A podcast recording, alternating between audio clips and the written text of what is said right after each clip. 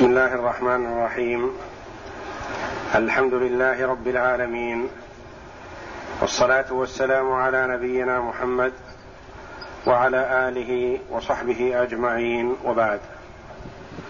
أعوذ بالله من الشيطان الرجيم. ألم يأتهم نبأ الذين من قبلهم قوم نوح وعاد وثمود وقوم إبراهيم وأصحاب مدين؟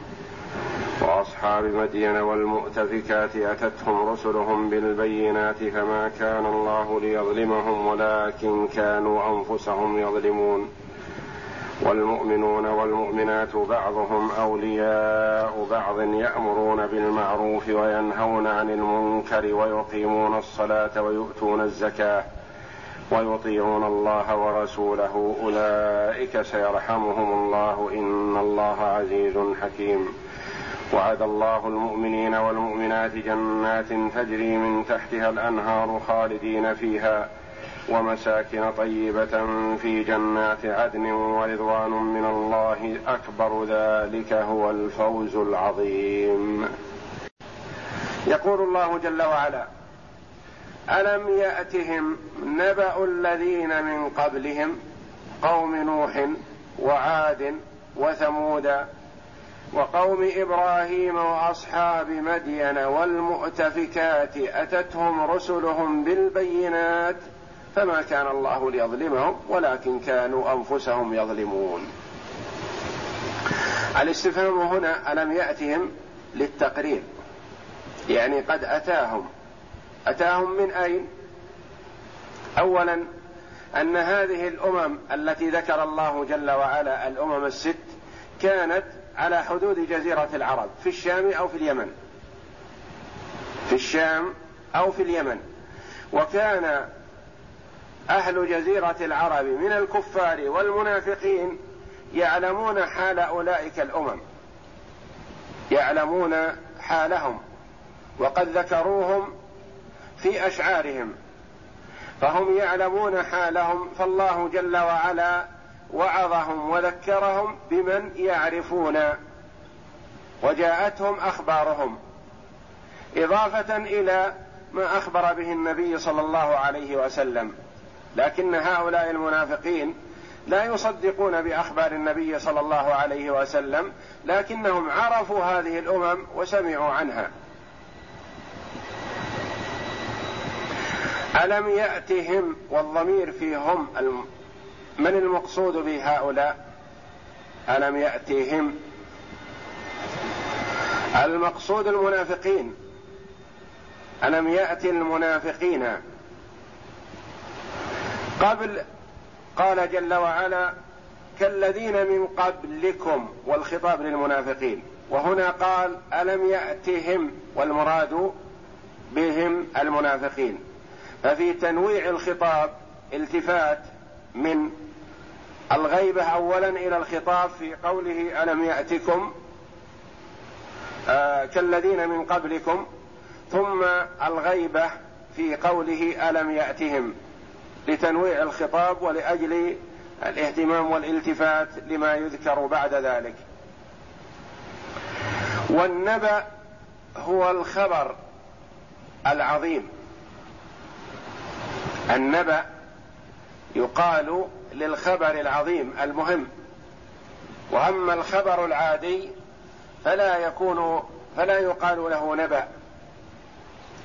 كما قال الله جل وعلا عما يتساءلون عن النبأ العظيم الذي هم فيه مختلفون بعثة محمد صلى الله عليه وسلم والإيمان به أو تكذيبه.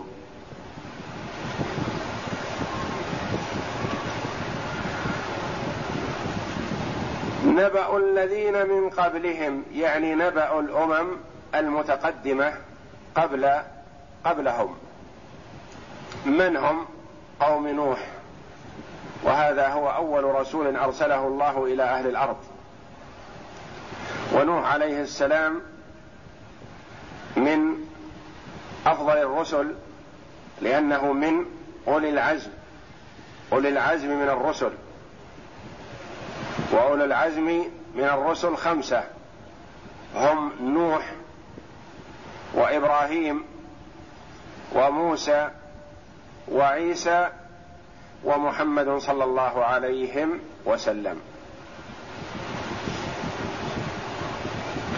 ألم يأتهم نبأ الذين من قبلهم قوم نوح؟ ما هو نبأ قوم نوح؟ أغرقهم الله جل وعلا بالطوفان. أرسل الله عليهم الماء من السماء والنبع من الأرض. فأغرقهم الله جل وعلا بالطوفان بعدما أمر سبحانه نوحا عليه السلام بأن يصنع السفينة. فصنع السفينة وركب فيها هو ومن معه من آمن به. ومن أمره الله جل وعلا بأن يحمله من الحيوانات. وأغرق الله جل وعلا أهل الأرض بعصيانهم لرسوله نوح عليه السلام. وممن غرق امرأة نوح وابن نوح في هذا على أنه لا نسب بين الله وبين خلقه.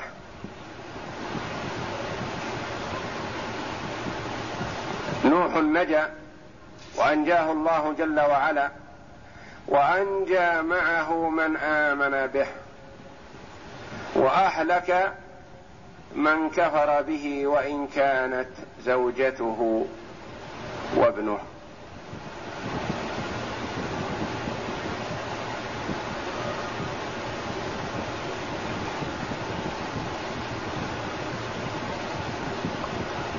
وقد عرض على ابنه الركوب لكن ما سبقت له ما سبق له من الشقاوة في علم الله جل وعلا أبى الابن أن يركب وقال سآوي إلى جبل يعصمني من الماء. قال له نوح عليه السلام لا عاصم اليوم من أمر الله إلا من رحم وحال بينهما الموج فكان من المغرقين. ابنه بصلبة. السلام ونادى نوح ربه قال رب إن ابني من أهلي وإن وعدك الحق وأنت أحكم الحاكمين. قال يا نوح إنه ليس من أهلك إنه عمل غير صالح. فليس من الأهل وإن كان الابن إذا ساء عمله. وكفر بالله.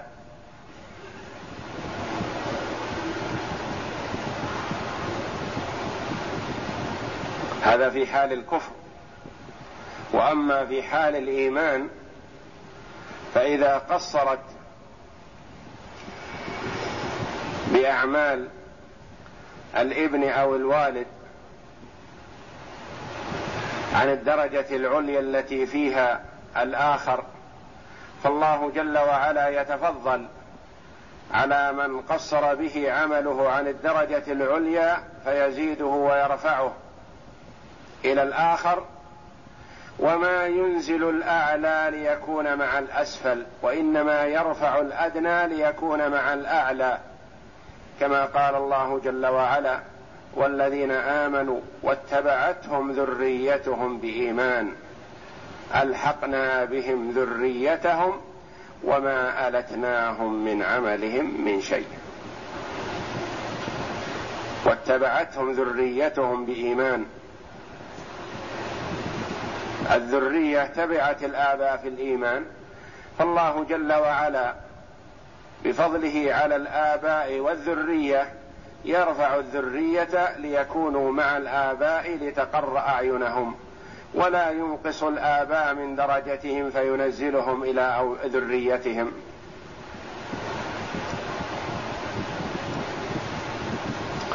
فالذريه تبعت الآباء في الإيمان. لكن قصرت في العمل.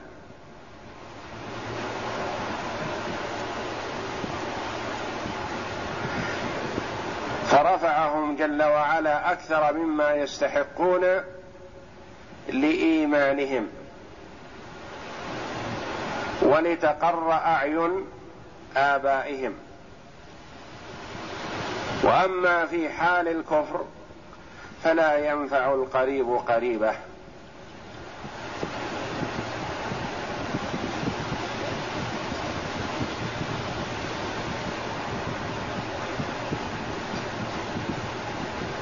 قوم نوح أغرقهم الله جل وعلا بنوع من أنواع العذاب وهو الطوفان. زادت المياه وارتفعت فأغرقهم الله إلا نوحا ومن آمن به فأنجاهم الله جل وعلا بالسفينة.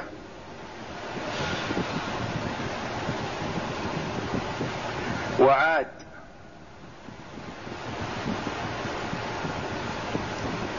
قوم هود عليه السلام.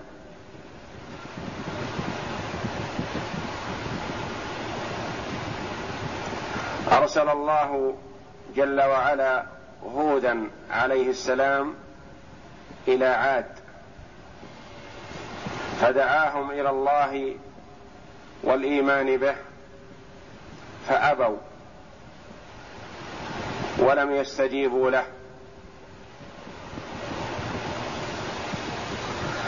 فأهلكهم الله جل وعلا بنوع آخر من العذاب ليبين سبحانه لعباده أنه قادر على كل شيء. أرسل الله عليهم الريح العقيم.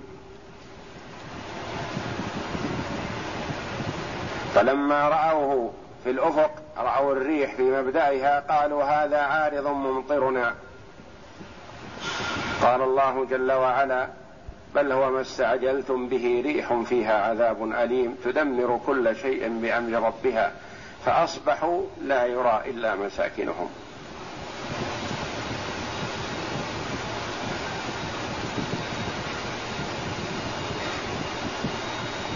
والريح تأتي بالعذاب والرياح تأتي بالرحمة. ولهذا ورد في السنة أنه يستحب للمرء إذا رأى هبوب الريح أن يقول اللهم اجعلها رياحا ولا تجعلها ريحا. لأن الريح مهلكة والرياح فيها الرحمة التي تحمل السحاب والمطر.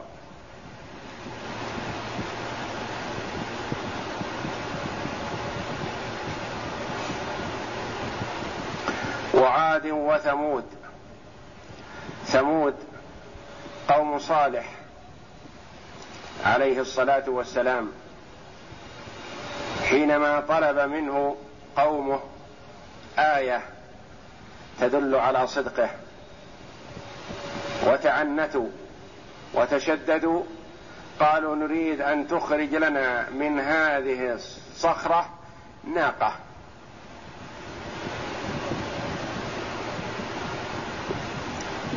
نشرب لبنها.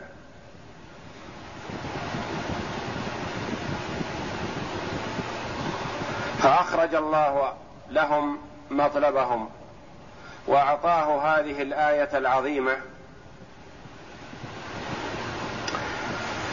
وأمرهم نوح وأمرهم صالح عليه السلام بأن يؤمنوا بالله ولا يسيئوا إلى هذه الناقة.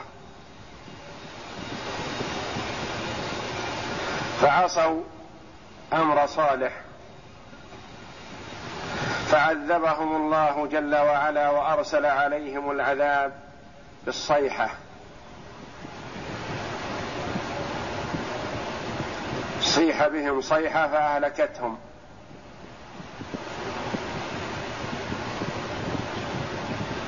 وهذا نوع آخر من أنواع العذاب. وقوم إبراهيم إبراهيم عليه السلام أبو الأنبياء من بعده.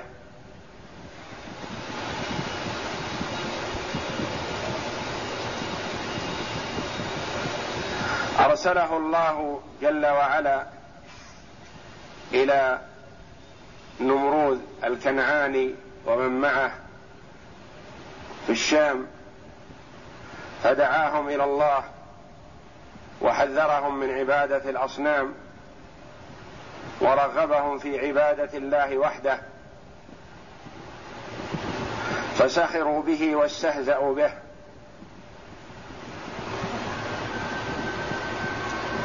وأجمعوا على قتله شر قتله. فأمر النمرود بأن يجمع الحطب العظيم لإحراق إبراهيم. يظنون بزعمهم الخاطئ أنهم قادرون عليه. والله جل وعلا منقذه. فجمعوا الحطب العظيم وأوقدوا النار العظيمة التي كانت تشوي الطيور في الجو. إذا قربت منها سقطت احترقت من شدة حرارة هذه النار العظيمة.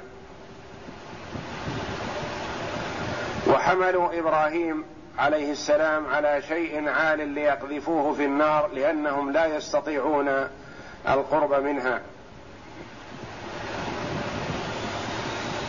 فجأرت الملائكة إلى ربها جل وعلا حينما رفع.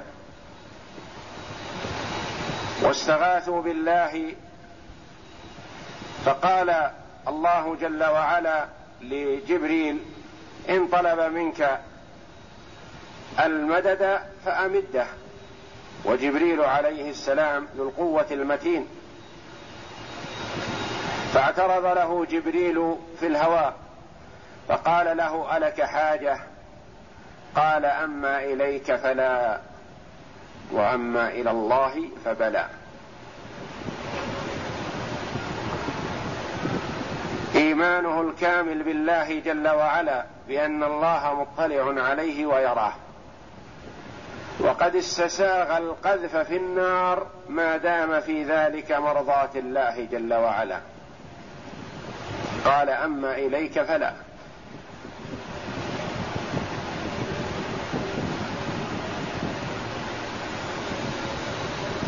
فجاء المدد من الله جل وعلا بدون واسطة.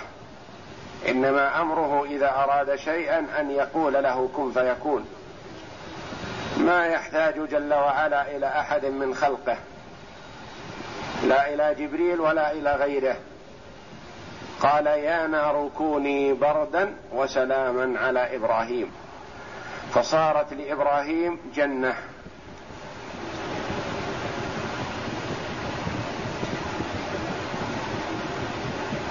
وأهلك الله جل وعلا من كفر به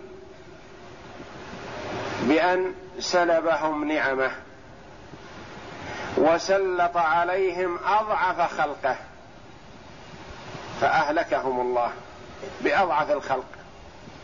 النمرود سلط الله عليه بعوضه فأهلكته.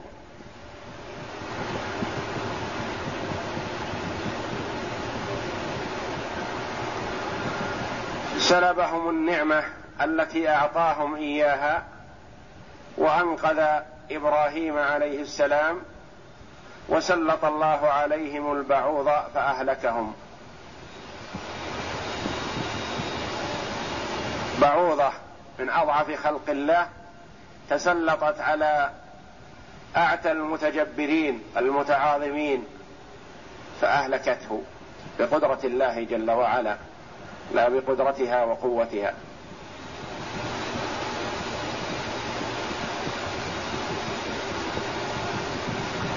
وقوم إبراهيم وأصحاب مدين.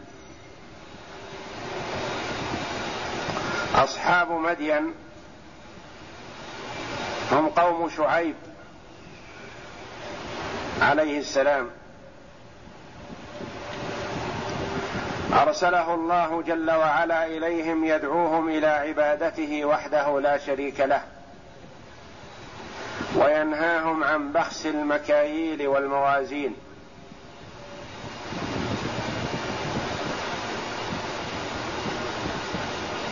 فاستهزأوا به وسخروا به. فعذبهم الله جل وعلا بنوع آخر من أنواع العذاب.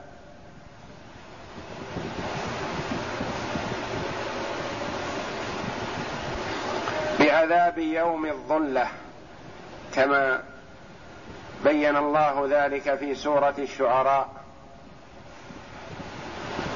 وذلك أنهم أصابهم الحر الشديد.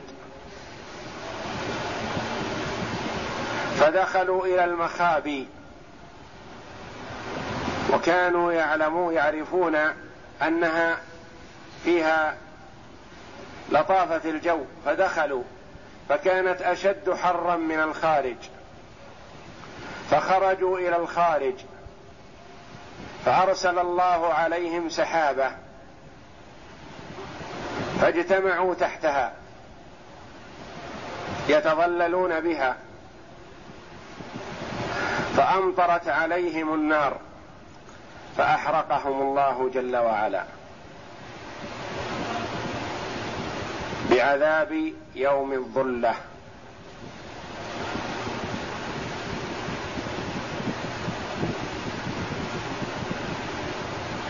والمؤتفكات القرى المؤتفكة المنقلبة. مؤتفك منقلب.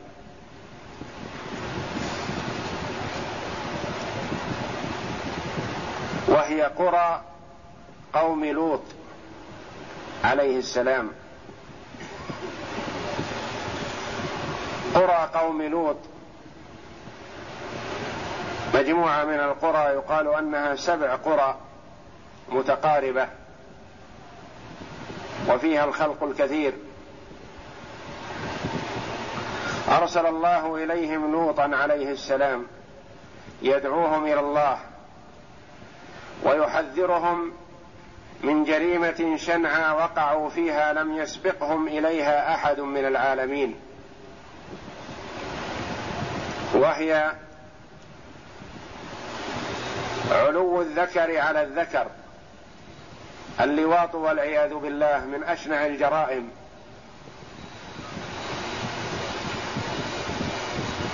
وجعل الله عذاب صاحبه أشد العذاب في الدنيا والآخرة.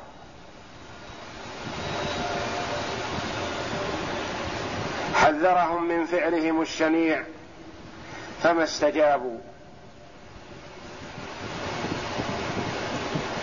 وتسلطوا عليه وعلى أضيافه من الملائكة.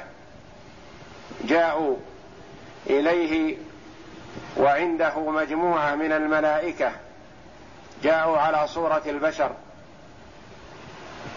فجاءوا إليه يريدون الأضياف لأنهم حذروه من قبل قالوا لا تستضيف أحد لا يأوي إليك أحد وإلا فإن أوى إليك أحد فسنأتي إليه ونفعل به الفاحشة. فجاءوا إلى الملائكة يظنونهم من البشر وقد جاءوا على صورة البشر.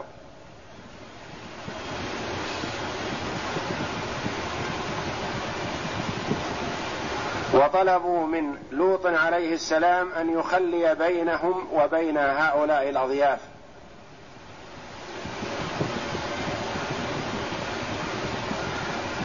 والملائكة جاءوا بالرسالة من الله جل وعلا للوط عليه السلام بأن يخرج من هذه القرى ويتوجه حيث أمره ربه لينزل العذاب على هؤلاء.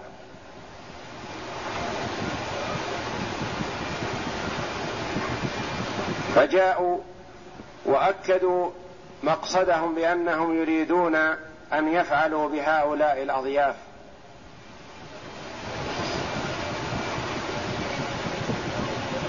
فخرج إليهم جبريل عليه السلام ونفخ عليهم فذهبوا عميا.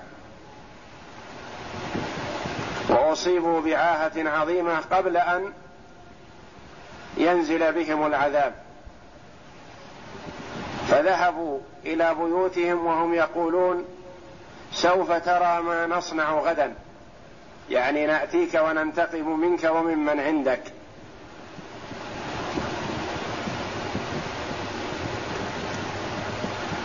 فأمره الله جل وعلا بأن يخرج من هذه القرى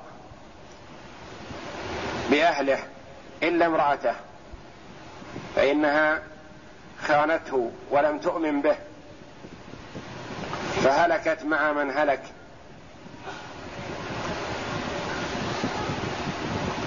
فاقتلع جبريل عليه السلام هذه القرى السبع بطرف جناحه.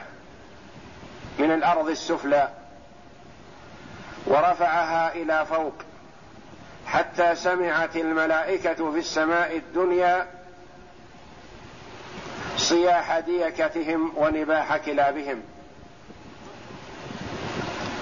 ثم قلبها وجعل أعلاها أسفلها وأمطر الله عليهم حجارة من سجيل من العذاب.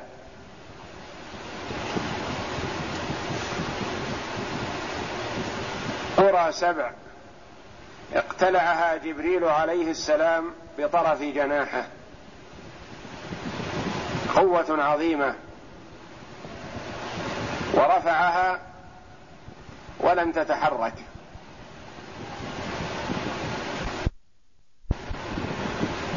ثم قلبها وجعل أعلاها أسفلها.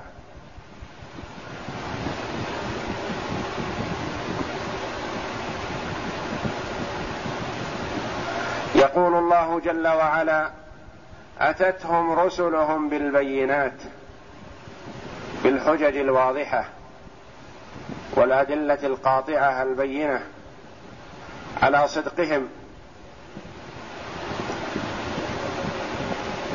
وصحة ما يطلبون منهم وهو الإيمان بالله وحده لا شريك له.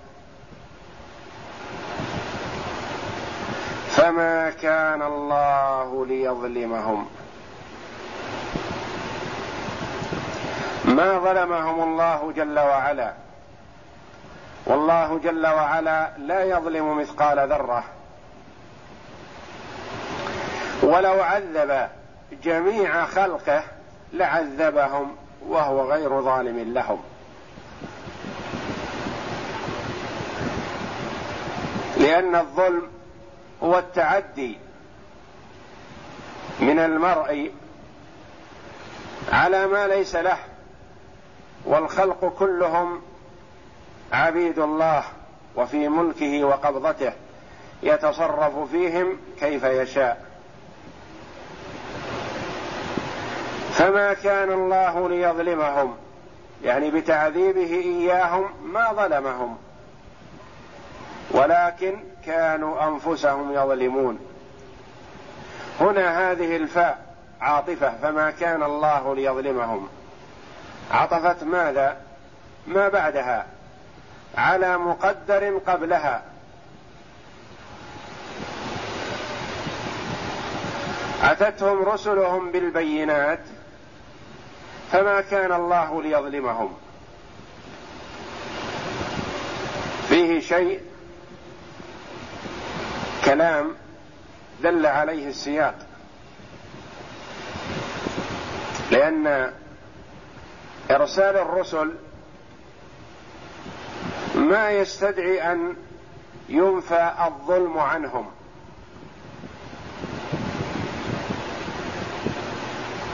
ففيه محذوف عطفت الفاء ما بعدها على ما قبلها المقدر.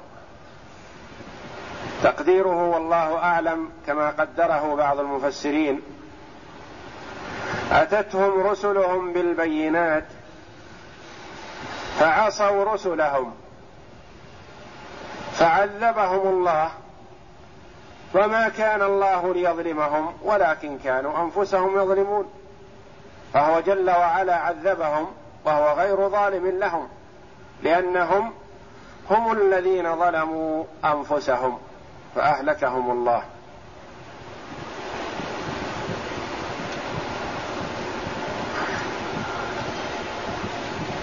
وفي هذه الآية تحذير للمنافقين وللكفار ولكل من عصى الله جل وعلا.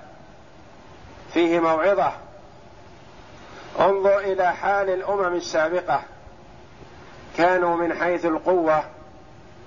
والمنعه والقدرة عندهم الشيء العظيم لكن قدرة الله جل وعلا فوق كل قدرة. وذكرهم الله جل وعلا وقد نوع العذاب عليهم ليدل على أنه جل وعلا قادر على أن يعذب بالشيء العظيم وقادر جل وعلا على أن يعذب بالشيء اليسير فيجعله عذابا عظيما.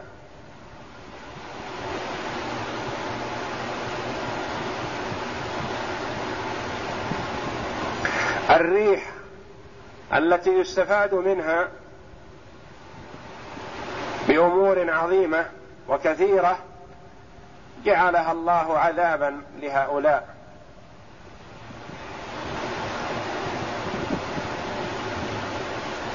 والصوت الصاعقة.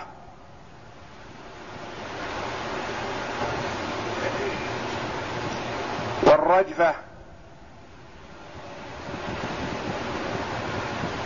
وسلب النعم. وقلب البلاد بأهلها.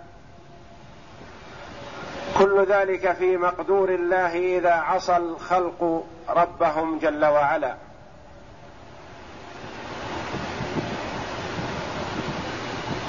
فالله جل وعلا لطيف بعباده. وإذا انتهكت محارمه يغار ولا أغير من الله جل وعلا. فهو وإن أمهل بعض خلقه فهو لا يهمل. ولكن العباد كثيرا ما يستعجلون. لم لم يعذب الله هؤلاء وقد فعلوا ما فعلوا؟ لما لم ينتقم جل وعلا من هذا الظالم العنيد وقد حصل منه ما حصل؟ لما يحصل كذا؟ العباد من طبعهم يستعجلون.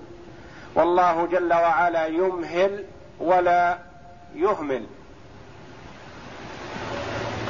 والعباد من طبعهم يستعجلون لأنهم يخافون الفوات. الإنسان إذا أراد أن ينتقم من شخص أو يحب أن ينتقم منه يحب المسارعة لأنه يخشى أن يفوت عليه. وأما الله جل وعلا فلا يفوته شيء. الخلق في قبضته وتحت سيطرته.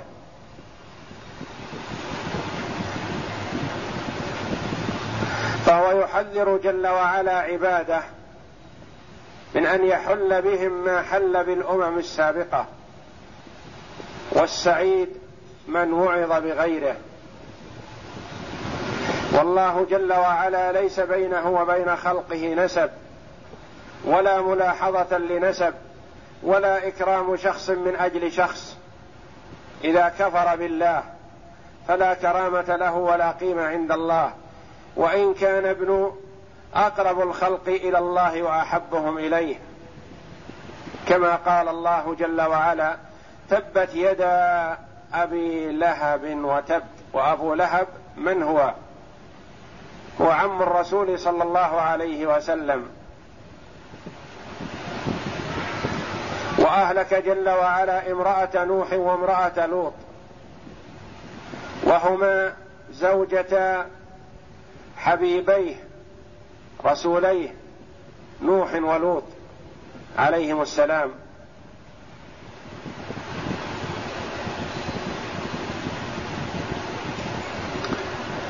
ووالد إبراهيم لم ينتفع بابنه لم ينفعه حينما كفر بالله. وابنه خليل الرحمن عليه السلام.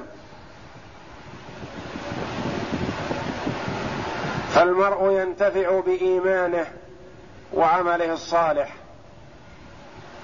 ولا يسوغ للعبد أن يتقرب إلى الله بفعل أب أو جد أو قريب. وإنما يتقرب إلى الله بعمله الصالح.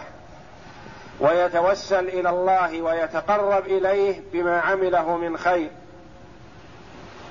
ولا يتوسل إليه بمخلوق آخر فالمخلوق له عمله وأنت لك عملك.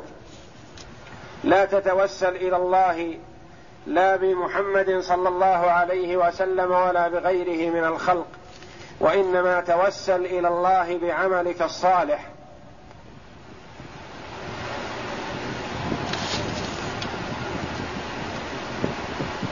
والثلاثة الذين أخبرنا عنهم النبي صلى الله عليه وسلم حينما أووا إلى صخرة إلى غار فانطبق عليهم الغار. وسدت الصخرة باب الغار فلم يستطيعوا الخروج. وقال بعضهم لبعض إنه لا ينجيكم إلا أن تتوسلوا إلى الله بصالح أعمالكم. فما توسلوا إلى الله بآبائهم أو بمخلوقين آخرين وإنما توسلوا إلى الله بعملهم الصالح. ولو كانت الوسيلة بالمخلوق تنفع لنفعت من ذكرنا والد إبراهيم وابن نوح وزوجة نوح ولوط وعم النبي صلى الله عليه وسلم أبو طالب وابو لهب. فهي لا تنفع وإنما ينفع المرء إيمانه وعمله الصالح. والله جل وعلا أرسل الرسل وأنزل الكتب وأقام الحجة على الخلق. لئلا يكون للناس على الله حجة.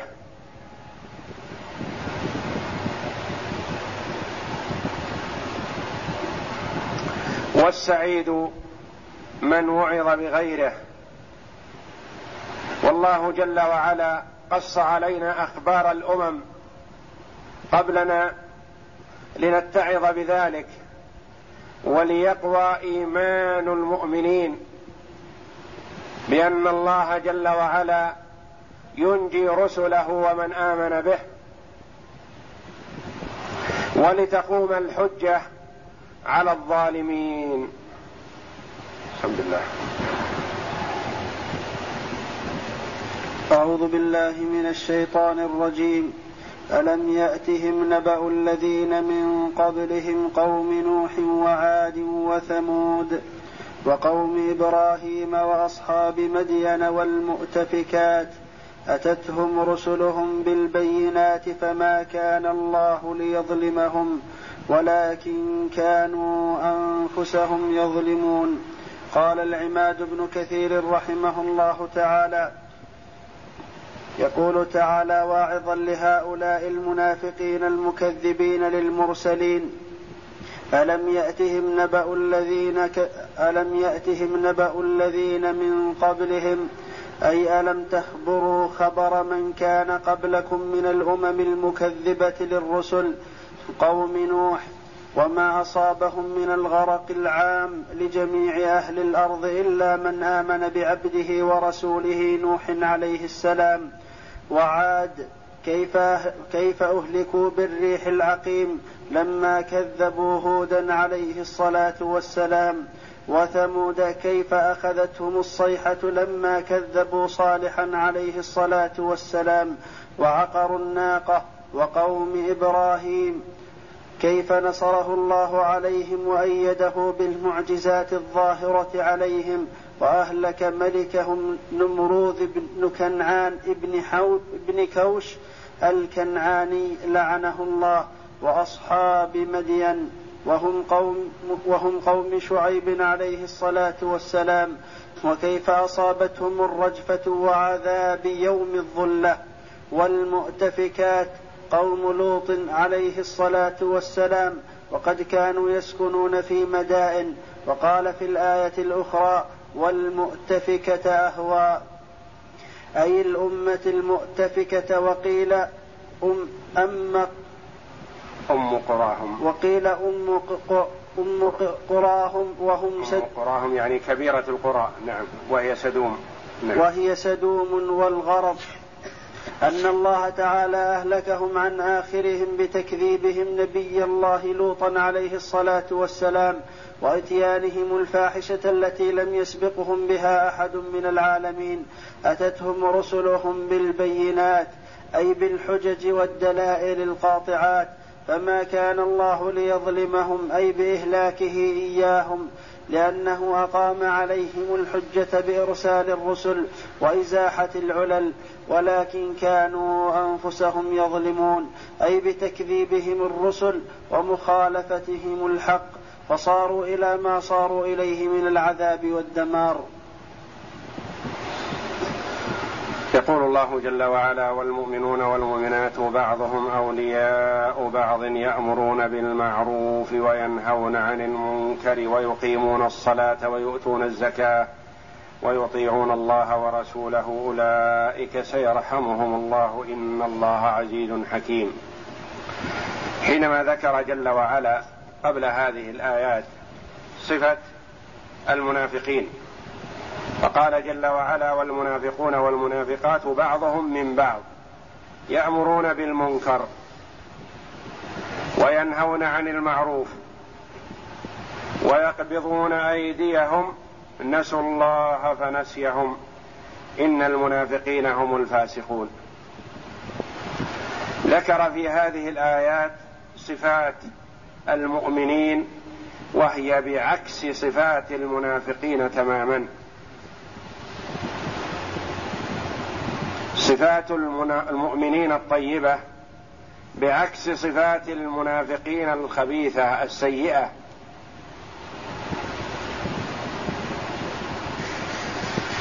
قال جل وعلا والمؤمنون والمؤمنات بعضهم أولياء بعض.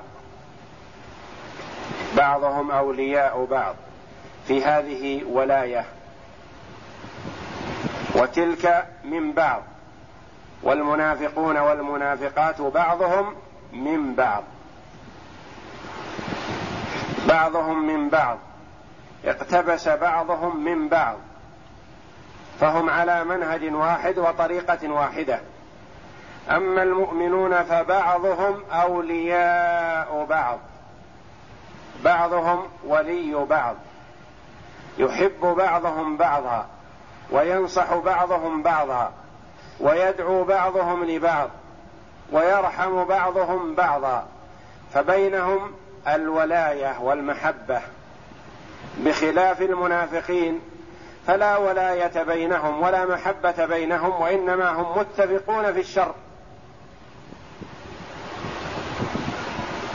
متفقون في الشر ومختلفون في القلوب قلوبهم مختلفة متنافرة. وقد يعد بعضهم بعضا شيئا ولا يفون لا يفي بما يعد. وأما المؤمنون فبعضهم يحب بعضا. بعضهم أولياء بعض. ما هي صفتهم؟ يأمرون بالمعروف. يأمرون بالمعروف بكل خير. عرف في الشرع حسنه. المعروف ما عرف في الشرع حسنه يأمرون بما فيه الصلاح والهداية والاستقامة وينهون عن المنكر. ما أنكره الشرع ما كان منكرا في الشرع ينهون عنه ويحذرون منه. فهم ساعون في صلاح المجتمع.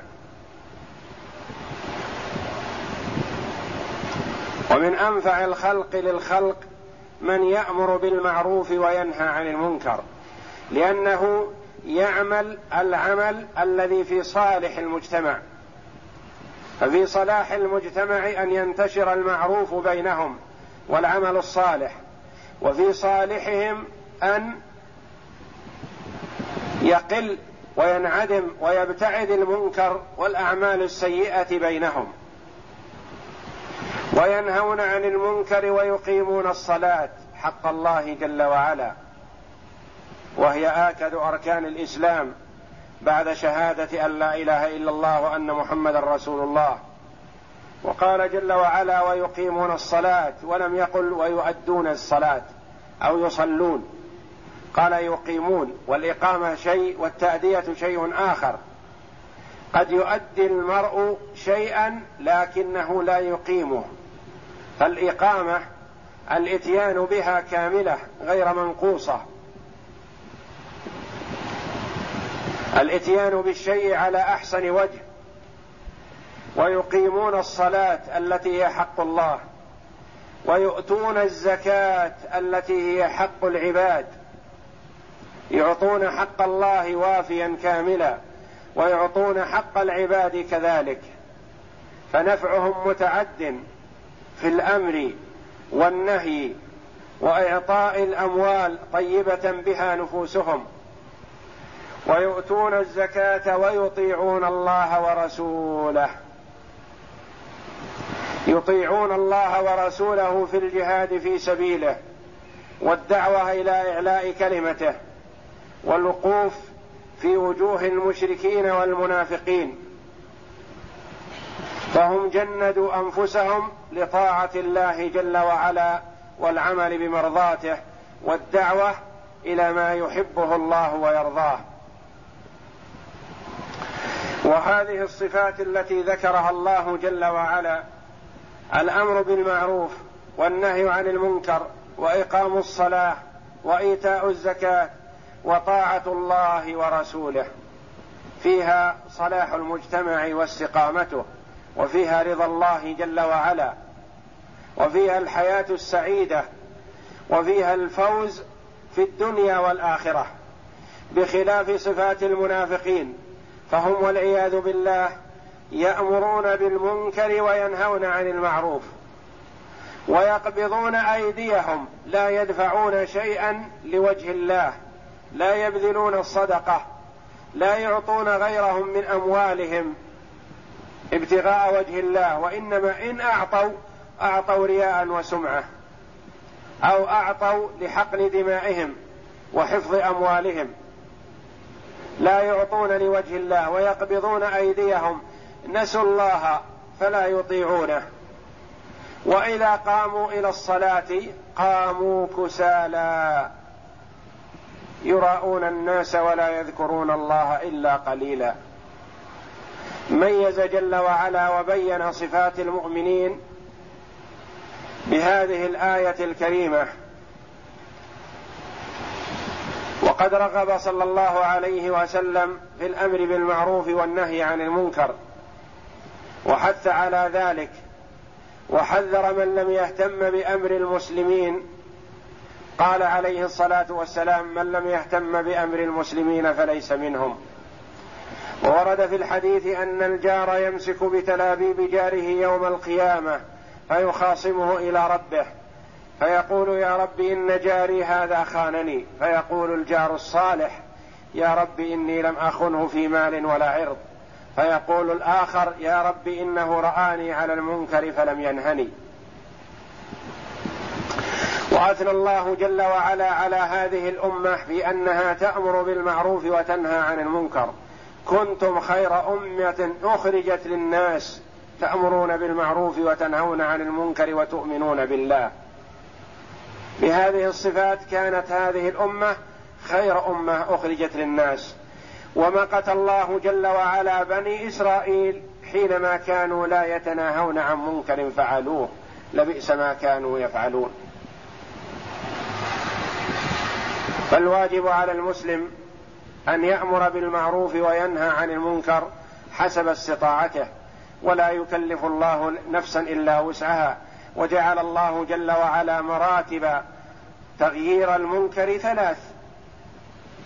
لأنه ليس كل واحد يستطيع جميع المراتب. جعل الله جل وعلا المراتب ثلاث.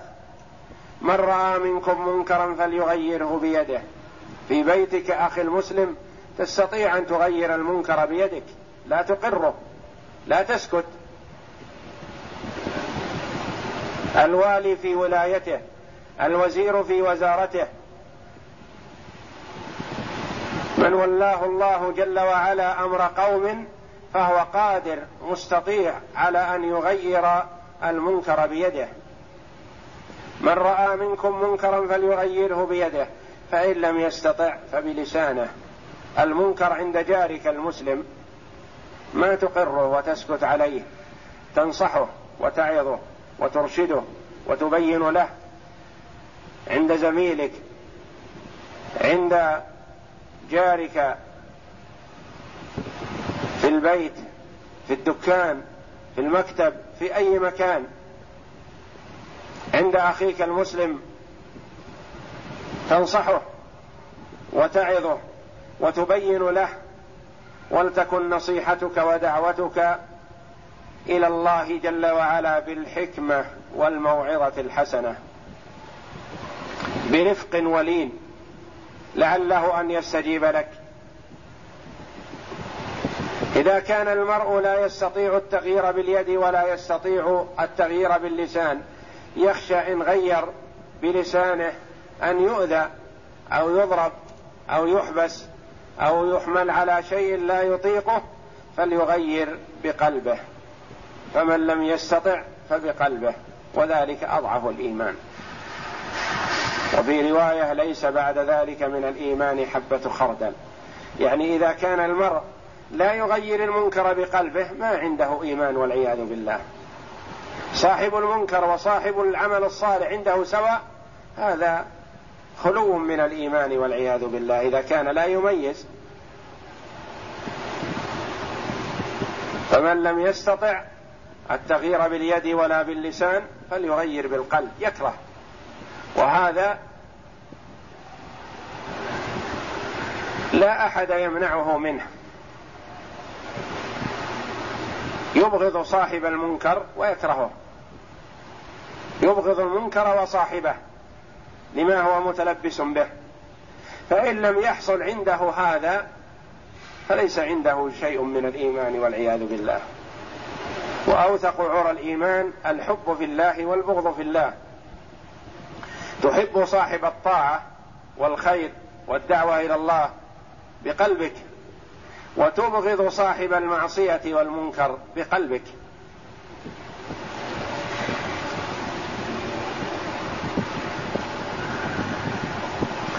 فالله جل وعلا أثنى على المؤمنين بهذه الصفات العظيمة ومدحهم عليها ووعدهم الثواب الجزيل.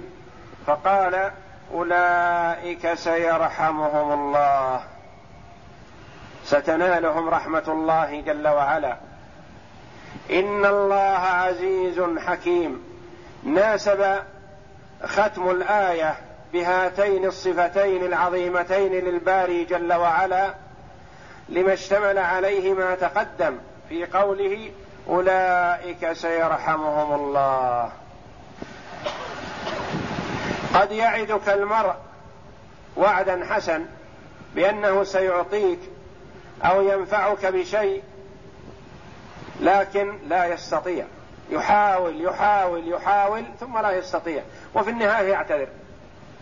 يقول عملت ما أستطيعه من حاولة نفعك لكن ما استطعت لأن قدرته محدودة. فالله جل وعلا عزيز لا يغالب. إذا أراد رحمة من شاء رحمه.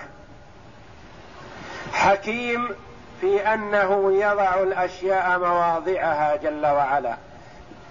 يرحم من يستحق الرحمة ويعذب من يستحق العذاب. لا يقول المرء ما في فائدة. الرحمة والعذاب عند الله جل وعلا. يعطي هذا الرحمة ويعطي هذا العذاب. عمل أو لم يعمل؟ لا.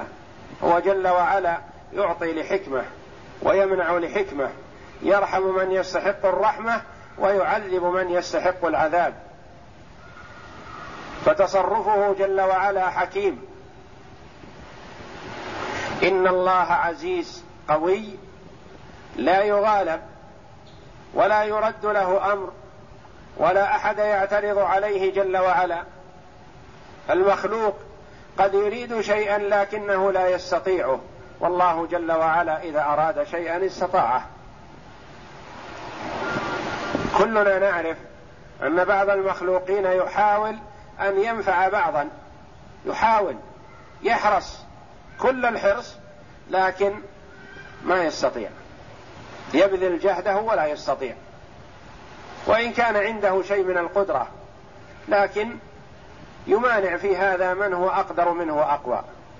وأما الله جل وعلا فهو إذا أراد شيئا لا أحد يرد أمره جل وعلا ولا يقف معترضا على ما أراده سبحانه. حكيم في أنه يضع الأشياء مواضعها يعز من يستحق ويذل من يستحق يرحم من يستحق ويعذب من يستحق العذاب وهكذا. فناسب ختم الآية بهاتين الصفتين العظيمتين لله جل وعلا بقوله أولئك أي المتصفون بهذه الصفات سيرحمهم الله. وهو جل وعلا قادر على ذلك لأنه عزيز حكيم. بسم الله أعوذ بالله من الشيطان الرجيم. والمؤمنون والمؤمنات بعضهم أولياء بعض يأمرون بالمعروف وينهون عن المنكر ويقيمون الصلاة ويؤتون الزكاة ويطيعون الله ورسوله. أولئك سيرحمهم الله. إن الله عزيز حكيم. قال العماد بن كثير رحمه الله تعالى لما ذكر تعالى صفات المنافقين الذميمة عطف بذكر صفات المؤمنين المحموده فقال والمؤمنون والمؤمنات بعضهم أولياء بعض اي يتناصرون ويتعاضدون. كما جاء في الصحيح المؤمن للمؤمن كالبنيان يشد بعضه بعضا وشبك بين أصابعه. وفي الصحيح أيضا مثل المؤمنين في توادهم وتراحمهم كمثل الجسد الواحد. إذا اشتكى منه عضو تداعى له سائر الجسد بالحمى والسهر. وقوله يأمرون بالمعروف وينهون عن المنكر كقوله تعالى ولتكن منكم أمة يدعون إلى الخير ويأمرون بالمعروف وينهون عن المنكر. الآية وقوله ويقيمون الصلاة ويؤتون الزكاة أي يطيعون الله ويحسنون إلى خلقه ويطيعون الله ورسوله أي فيما أمر وترك ما عنه زجر أولئك سيرحمهم الله أي سيرحمهم الله من أي سيرحمهم الله من اتصف بهذه الصفات. إن الله عزيز أن يعز, أن يعز من أطاعه فإن العزة لله ولرسوله وللمؤمنين. حكيم في قسمته هذه الصفات لهؤلاء وتخصيصه المنافقين بصفاتهم المتقدمة فإنه له الحكمة في جميع ما يفعل تبارك وتعالى. والله أعلم.